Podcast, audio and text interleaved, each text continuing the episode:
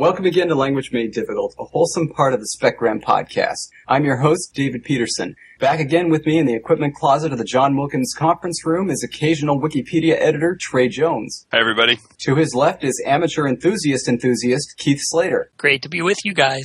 And joining us live via satellite from the lobby of the Great Northern in Twin Peaks, Washington, Bill Spruill. Hey. Thanks for joining us. To kick things off, let's hear some more lies. Oh, second, David, I just got a I just got a message on the monitor here from Fred in the booth, Yeah. uh, and he wants us to know that the Comptroller General is just coming in. Wait, th- the the, The com- Comptroller General, Oh, yes. Oh, Is oh my goodness. There, uh, there she is. Uh, he- he- hello, Miss, Ms. Uh, Ms. Uh, uh, Comptroller General, sir, uh, ma- uh, ma'am. Uh, how may we uh, help you today? I'm here to evaluate the cost effectiveness of this podcast and decide whether or not to continue funding it.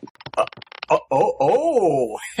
well, what a what a wonderful what a wonderful idea. I honestly That- couldn't that's- be. it's a good happier idea that. there. Yeah, yeah, yeah. Uh, well, uh, hey, why not uh, join us for our um, our most popular segment, uh, lies, damn lies, and linguistics? We were we were about to do it. Uh, its Q rating is uh, through the roof with uh, all our key demos and everything. Uh, what do you think? Well, I was very disappointed last time to hear reports of more than 90 seconds of outtakes at the end of the last podcast. You need to try harder to get it right on the first take. I Do you have any idea of how much this recording studio costs per minute? I uh, I don't I don't have a good idea, but I, I promise that we'll do better in the future, right, guys? Yeah. yeah, absolutely. try. we will. And, Very- and I would point out that you could save some money by not sending me all over the planet. Just an idea. that would I work. rather thought it was your idea to go to all those obscure places, Spruill. No, that's Athanasius' idea. He keeps putting me down on the duty roster. Well, we were considering in the accounting group commandeering your frequent flyer miles to cover travel expenses for our next quarterly meeting, which for tax reasons needs to be at an off-site meeting in Hawaii. That sounds good. Send Athanasius. Well, I'll go. I'll go.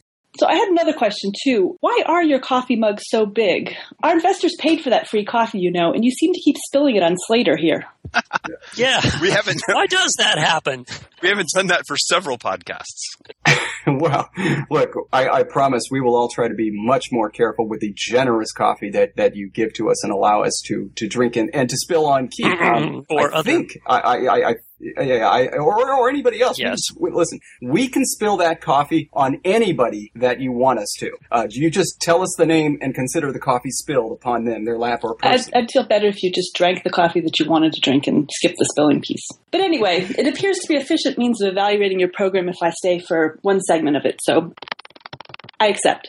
Oh, fantastic. Uh, all right then. Well, uh, Trey, you, you want to go ahead and Sure. take it away? Uh, I've got three language related items. Two are true, one is false. Uh, you all have to figure out which is which, and after you make your guesses, we'll discuss.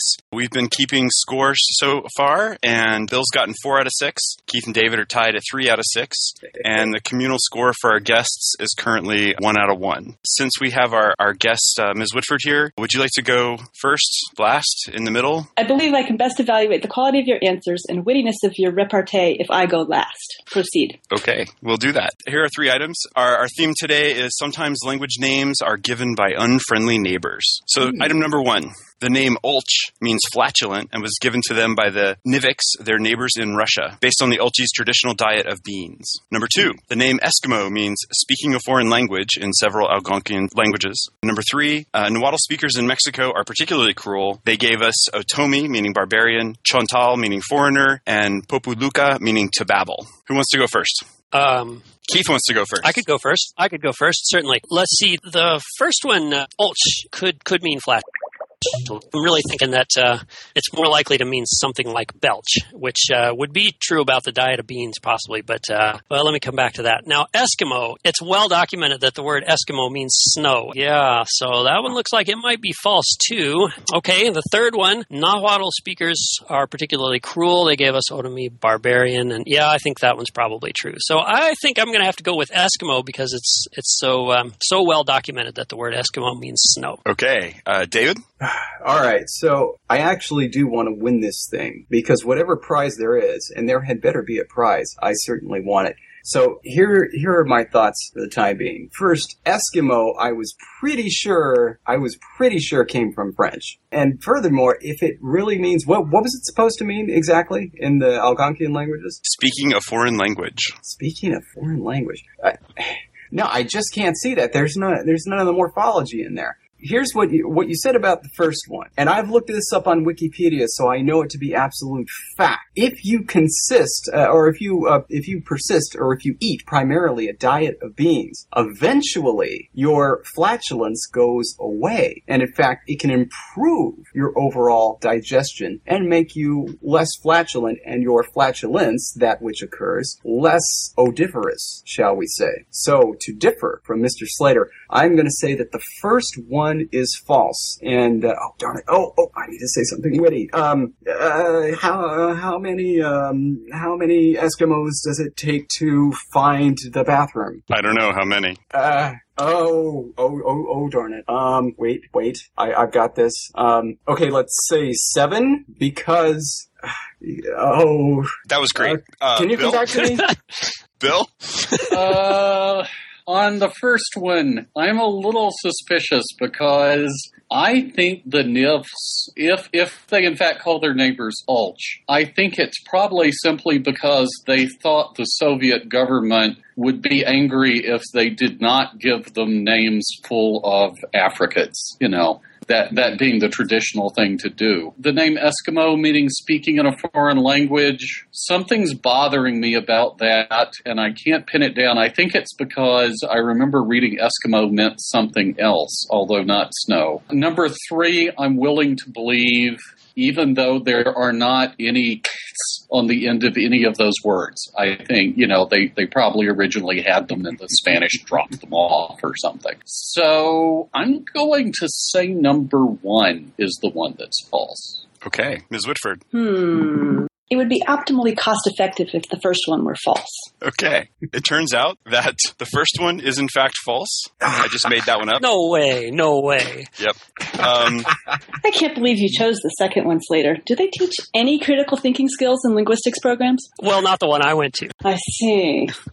So it turns out that uh, Eskimo does in fact mean speaking a foreign language. I think that the myth that Bill may have been referring to is that Eskimo means eaters of raw meat, which is one that has been around for a long time. Was the snow thing a hoax? yes, there was in fact a great Eskimo vocabulary hoax. and it is in Algonquian that it means speaking a foreign language. Apparently, yeah, All right. according to my What- sources. what is not usually known is that snow has over 50 words for Inuktitut. Can you pronounce any of them, Bill? Well, no, I'm not a crystalline water based life form. I think we're done with uh, lies, damn lies, and linguistics. Uh, Ms. Whitford, thank you for joining us. I do have a question for you language nerds. Can one of you explain to me why the word is pronounced controller but spelled comptroller? Uh, I think I can answer that. Uh, and the answer is that it's not. And anybody who tells you that it is pronounced that way is clearly a lexicalist and should be reported to the proper authorities. Hmm. There were extra M's and P's left over at the end of one of the phoneme purchase cycles, and if they didn't get used, they get cut out of the budget the next year. Uh, I believe the actual answer is that it's just a horrible mishmash of French and Middle English. And that David is wrong, as usual, and the correct pronunciation is controller. If I pronounce it that way, how could it possibly be false? How? I don't know how did you uh, pronounce the answers to all those previous episodes of Lies, Damn Lies, and Linguistics, and they were false. I, I, Hmm. hey, I'm doing I'm doing pretty good now. I want let the record show I'm in second place in a strong second. Only in total answers, the guests are in first place with, with 100%. Uh, oh, I suppose so. The and, guests and you, are in and- first place. Hmm. Yeah, and you raised a good point. You you did a magnificent job, uh, Ms. Ms. Whitford. And thank you uh, so much for gracing us with, with your presence. Uh, what a wonderful treat it's been. I think we should have her come back. Yeah, yeah. You may not report directly to me, but your boss's boss is my boss. That means I see command you, so keep yourselves in line here. Oh, yeah, yes, ma'am. We yes, certainly we, will. we will. All right. Well, uh, thanks so much to Miss Whitford. What a what a delicious surprise. And um, now we are going to have a word from our sponsor. Language Made Difficult is brought to you by People for the Ethical Treatment of Functionalists. Functionalists. Without your help, they don't know what anything means. All right, we're back. Now for some language news. Hey, ever heard of the Ayapaneco language? Yeah, me neither. But don't worry. Pretty soon it won't matter because it's on its way out. Uh, and we've all got a front row seat. Now, it's not unheard of for linguists to witness the death of a language's last few speakers. But this situation is quite unique. There are exactly two fluent Ayapaneco speakers left, both alive and well, living in Mexico, but they adamantly refuse to speak to one another. Uh, according to a report, they have never really enjoyed each other's company. Uh, so Trey, which are you, Team Manuel or Team Isidro? I think they're actually both on the same team because this is clearly a linguistic suicide pact. Mm. Using the powerful but subtle method of mathematical induction, which allows linguists to take a single example of almost anything and extrapolate wildly in any direction, uh, it becomes clear that these last two speakers are the remnants of a linguistic death cult, and that plus linguistic Mm. death cult is a likely important feature of universal grammar. And you should compare this to the uh, recently reported on language featured in SpecGram in mid-August of 2010, which uh, exhibits certain linguo-cultural features that make it mind-numbingly difficult to acquire non-natively. Uh, now we have this strong uh, inductive evidence that Ayapaneco is plus linguistic death cult, making it more difficult to transmit from one generation to the next. These UG features, feature settings are very rare and are probably going to become extinct before too long. So we need to study them now so that we can apply the principles of evolutionary psychology, which is even more powerful than mathematical induction, and postulate biosocial cultural pressures that made these features adaptive for these cultures. Uh, doing that, we see obviously the Ayapaneco language developed in a biosociolingual cultural environment that favored silence, or at least reticence. Perhaps there were very large predators with excellent hearing in the vicinity, or maybe the constant danger of avalanches, or perchance an abundance of cranky grandmothers with metal spoons that would brook no foolishness from boisterous children. Anyway, unraveling these mysteries could lead us to the Ayapaneco Urheim, which I can already predict will be either Basque Country or Atlantis. So we need to immediately dispatch large teams of linguistic anthropologists to the area and have them listen to these two men not speaking so that we can gain further insights and generate a large number of unfalsifiable but publishable theories. well, all right. You seem to have gotten things worked out, and that's uh, that's pretty exciting. So, I have a different theory about this, though. If you'll notice this kind of scenario where you've got these two speakers of the language and they sit there kind of awkwardly looking at each other, not saying anything, is exactly the situation that we produce all across the country in foreign language classes. hmm, And Yes. so I think they're actually trying to be helpful. I think probably this is how they were taught Spanish, potentially.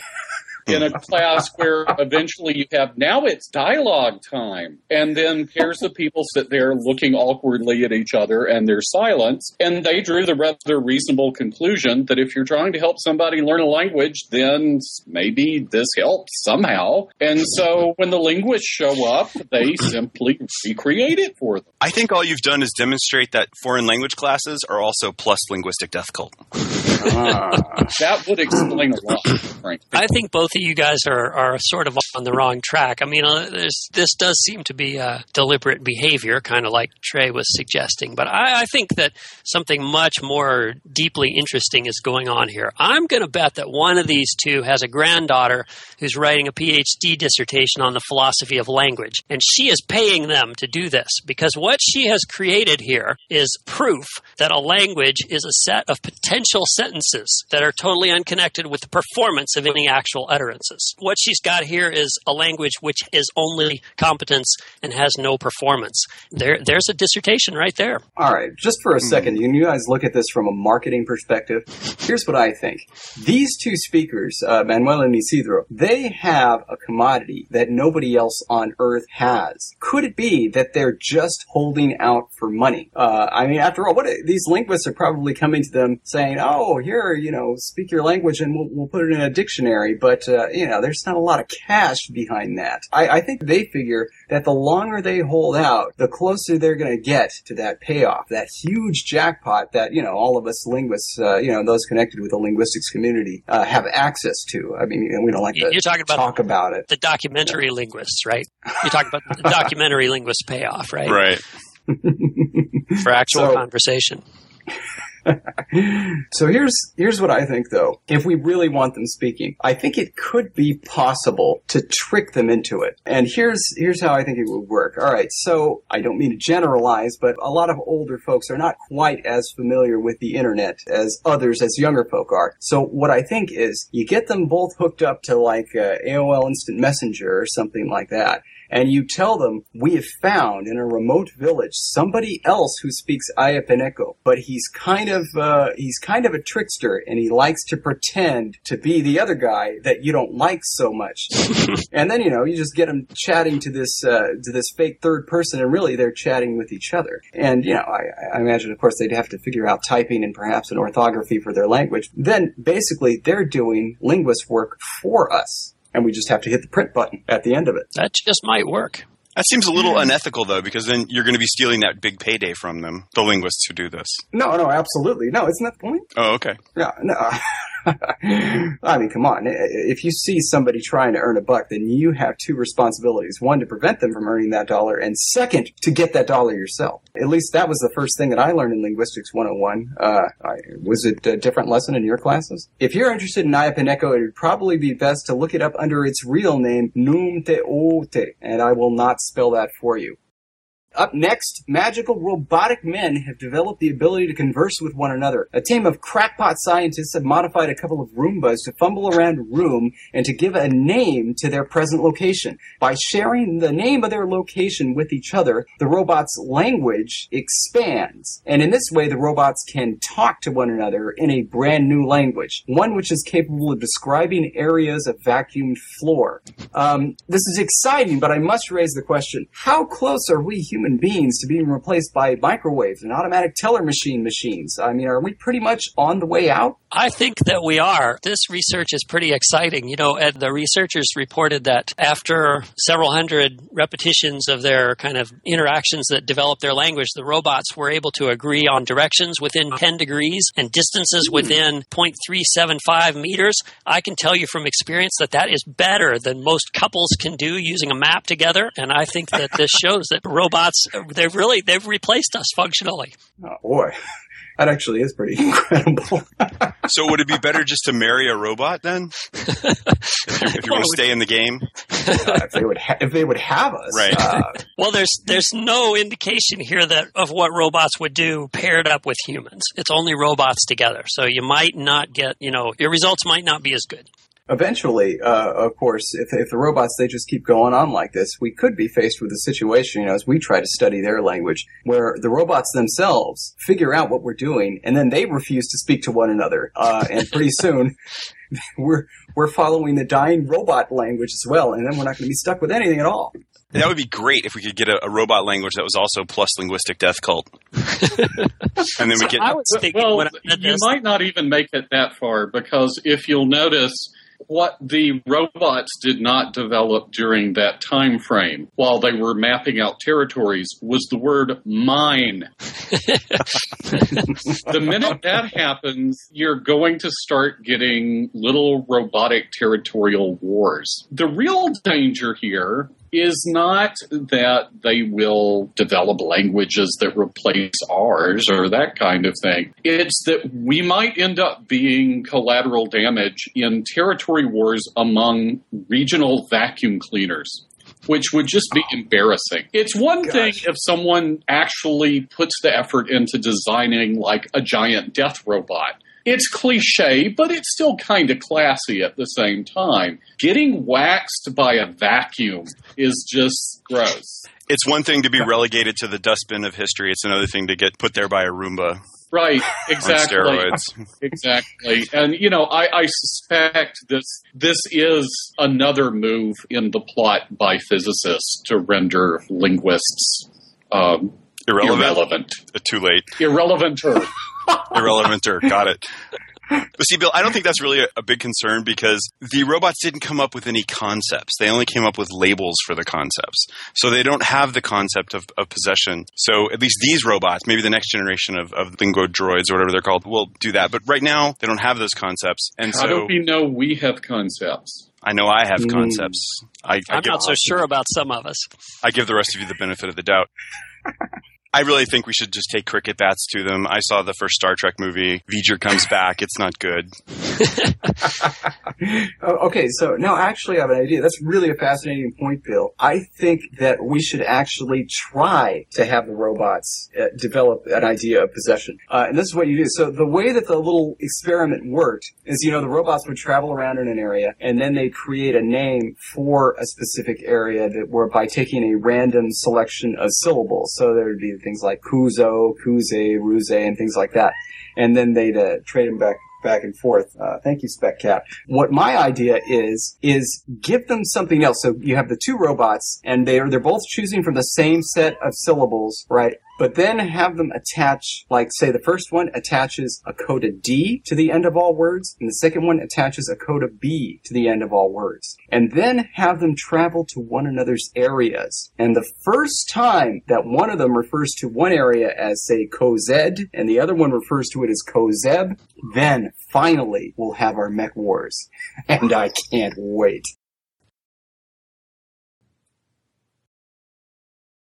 Apparently, we're all waiting. I guess we're waiting. the thing that struck me reading this was uh, wondering why these somebody couldn't program these robots to run back and forth between the two Ayapaneco speakers and settle the feud. Seems like they might be pretty effective intermediaries. And actually, if they could agree, if they could get those guys to agree within ten percent on things, that would be an improvement on the way it goes on. You know, the way they're interacting now. Indeed. In fact, you know, I can't prove it, but I bet that their argument originated over how best to clean the floor. Uh, and certainly the Roombas will fix that up in no time. No doubt. Uh, all right. Well, anyway, just so long as the robots don't demand rights, I think that we're on a good tack, and I look forward to the future. Uh, next up, we have more from the irrepressible Lady Fantod, but first, another word from our sponsor. In a world where flapping lips and vibrating uvulas have overtaken the lives of everyday citizens, who will save the common man? The reanimated corpse of Otto Jespersen is the Trill Hunter. All right, we're back. We've got more Lady Fantod. Bill, you want to introduce us? Well, last week's querent wasn't particularly happy with the answer she got. If you have dealt with Lady Fantod before, you know what to expect, but apparently she didn't. So we're letting her have another go at asking a question. Dear Lady Fantod, I appreciate your advice, but I really do want to pursue a career as a syntactician. The same group of theorists borrowed another concept from a poster presentation I gave at last year's LSA. What should I do? And now we'll hear from Lady Fantod. Another foolish young linguist wandering unprotected in the remote regions of the LSA, and then being surprised when he's attacked by brigands. Good heavens, child. Those mountains are simply packed with roving bands of formalist dandies who'll strip a traveller of his theories, not to mention his Gucci X-bars, without mercy. Let this be a lesson to you. Harumph. And there you have it. Our special thanks to the good lady. Hey, cats and catettes, a new craze is sweeping the plains of Linguistiana. Scores of graduate students the world over are ankling traditional fieldwork practices in favor of the brand new Slater method of linguistic fieldwork, pioneered by our very own Keith Slater. Keith has graciously agreed to talk to us a little bit about his fieldwork work, so let's have it. Thanks for letting us pick your brain, Keith. Well, you're welcome. It's it's always a pleasure to talk about that stuff that we do, the the real linguistics we spend our time on. The Slater method, it's pretty simple, really, and I'm kind of surprised nobody thought of it before. But uh, basically, I just uh, I got tired of all those long fieldwork trips that involve you know early mornings and late nights and insufficient caffeine, and so I um, I thought, uh, well, why don't we just use Skype? I uh, started doing all my field work by uh, Skype, and you know later I branched out a little into you know use uh, messenger services, and Facebook works pretty well, and, and I'm finding you just get a tremendous amount of data in a short amount of time, and you can just sit right at home at your comfortable computer desk. I mean, I've had a number of publications in uh, SpecGram, of course, and uh, and a lot of other places, and it seems to really just be uh, a method that people can appreciate.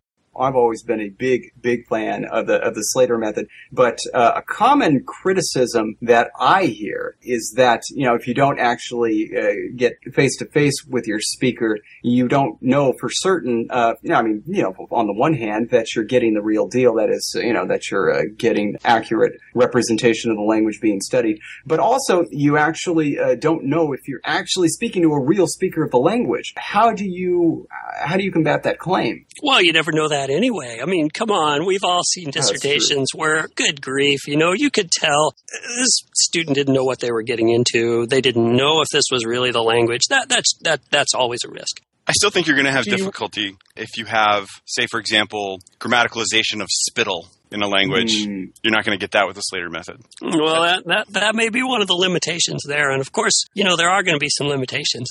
You know, like, there's some great things though. Like the IRB at our institution has has said that we don't need to get informed consent anymore because anybody who is gullible enough to use Skype or Facebook, they've tacitly agreed to have any of their conversations used for any purpose. So, um, you know, it's just very convenient. That's got to save hours on paperwork. If you have somebody on the other end of this who's providing language data, what if they're not trained in Unicode or trying to get the IPA symbols in? Some of these languages, I'm guessing you can't just use a standard keyboard for, can you? Well, we don't usually bother to, to type in the actual language. Most of the elicitation can be done through English, and, and the people can usually just tell you about the language in English. So that, that that's not much of a problem. That's true. Linguists often don't really know languages; they just know about languages. So just skip that intermediate step. Yeah. There you go. But when they tell you about the language, what terms are they using? I mean, you're not like having speakers of Tibeto Burman telling you they're using a dative, are you? No, usually they talk about evidentials. Those are very common in Tibeto Burman. No, but you know, Bill raises a good point. Often, uh, speakers of a language will not know all the grammatical terms for their own language. So I think you might sidestep this by simply Skyping with other linguists or linguist graduate students or even linguistics undergraduate students who have maybe at least uh, looked at the Wikipedia article for the language that you're doing field work on. And then, uh, you know, your average linguistic undergraduate, they're going to know what a dative is. They'll, they'll know evidentials. Um, and you can just cut out the middleman right there. Absolutely, absolutely. Actually, some of my grad students uh, they love this method, and one of them has added an extra middleman. He used his uh, travel grant to outsource his fieldwork to a call center in Manila. Mm, that's a wise move. This is really effective. That's a good idea. It, that's not really a middleman. That's more of a surrogate. You're actually getting somebody else to do the work. There you That- go. There that- you go. That's not really a middleman. Right, that's good. So Skyping with, with undergraduates, that's good because you get rid of the native speakers who have a nasty habit of, of giving you messy data, and the undergrads or the grad students that you, who've read the Wikipedia articles can give you cleaner data, which is good. I think you can go farther. As we've talked about before, you know, scientists should be happy when, when hard scientists come along and solve problems for them with their superior analytical skills and approaches. Absolutely. Yeah. But similarly, if you go one step beyond that, hard scientists should be grateful when mathematicians solve their problems for them using pure math.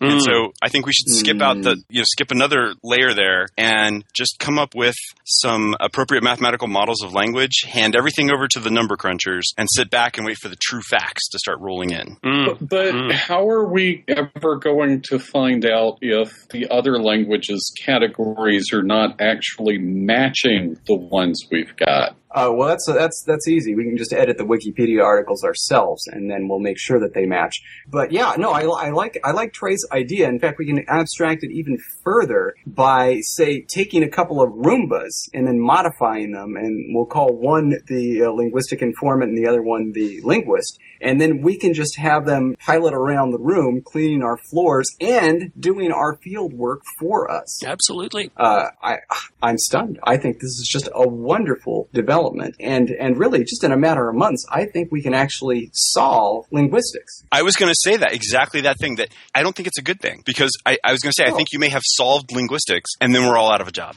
Oh, I don't think that puts us out of a job. No, no, no. Here's here's the thing. This is what we need to do. We've hit on the method, but honestly, uh, who, who listens to this? Nobody. So we need to take this method, use it ourselves, but then say that we're doing something else. So we apply for our grants, for our fieldwork grants. Yeah, say we get uh, uh, two thousand dollars to travel to Rwanda. We take that money and we just say, you know, go down to the Marriott or something and have a fine old time for a week. In the meanwhile, the, the Roombas are doing all the work, and then we come back and uh, you know, and, and and there we have it. It's a good thing the controller's not here anymore because you know two thousand dollars won't cover the alcohol for Bill's flight anywhere interesting.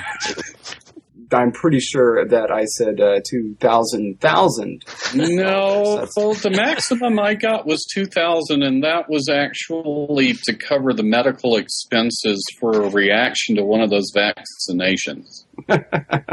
well, I mean, if you're getting vaccinations from Walmart, what do you expect?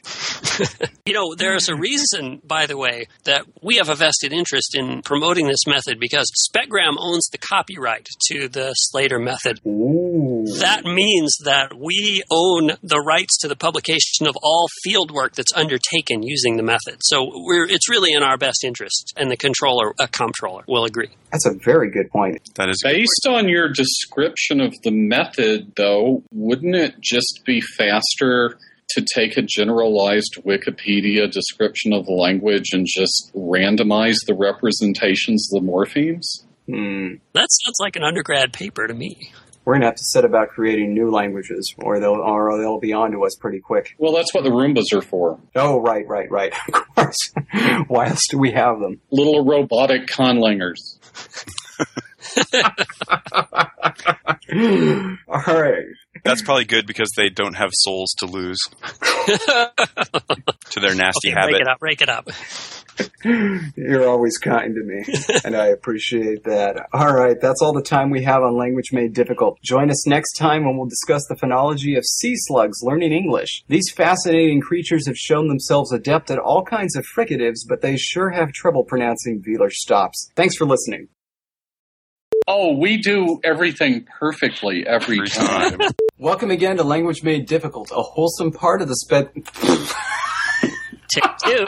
Language made difficult. Everything you say will be used against you. Another word out of you, and I'll have you flogged like an intern. Last week's querent wasn't completely satisfied, apparently, with the answer that Querent? querent.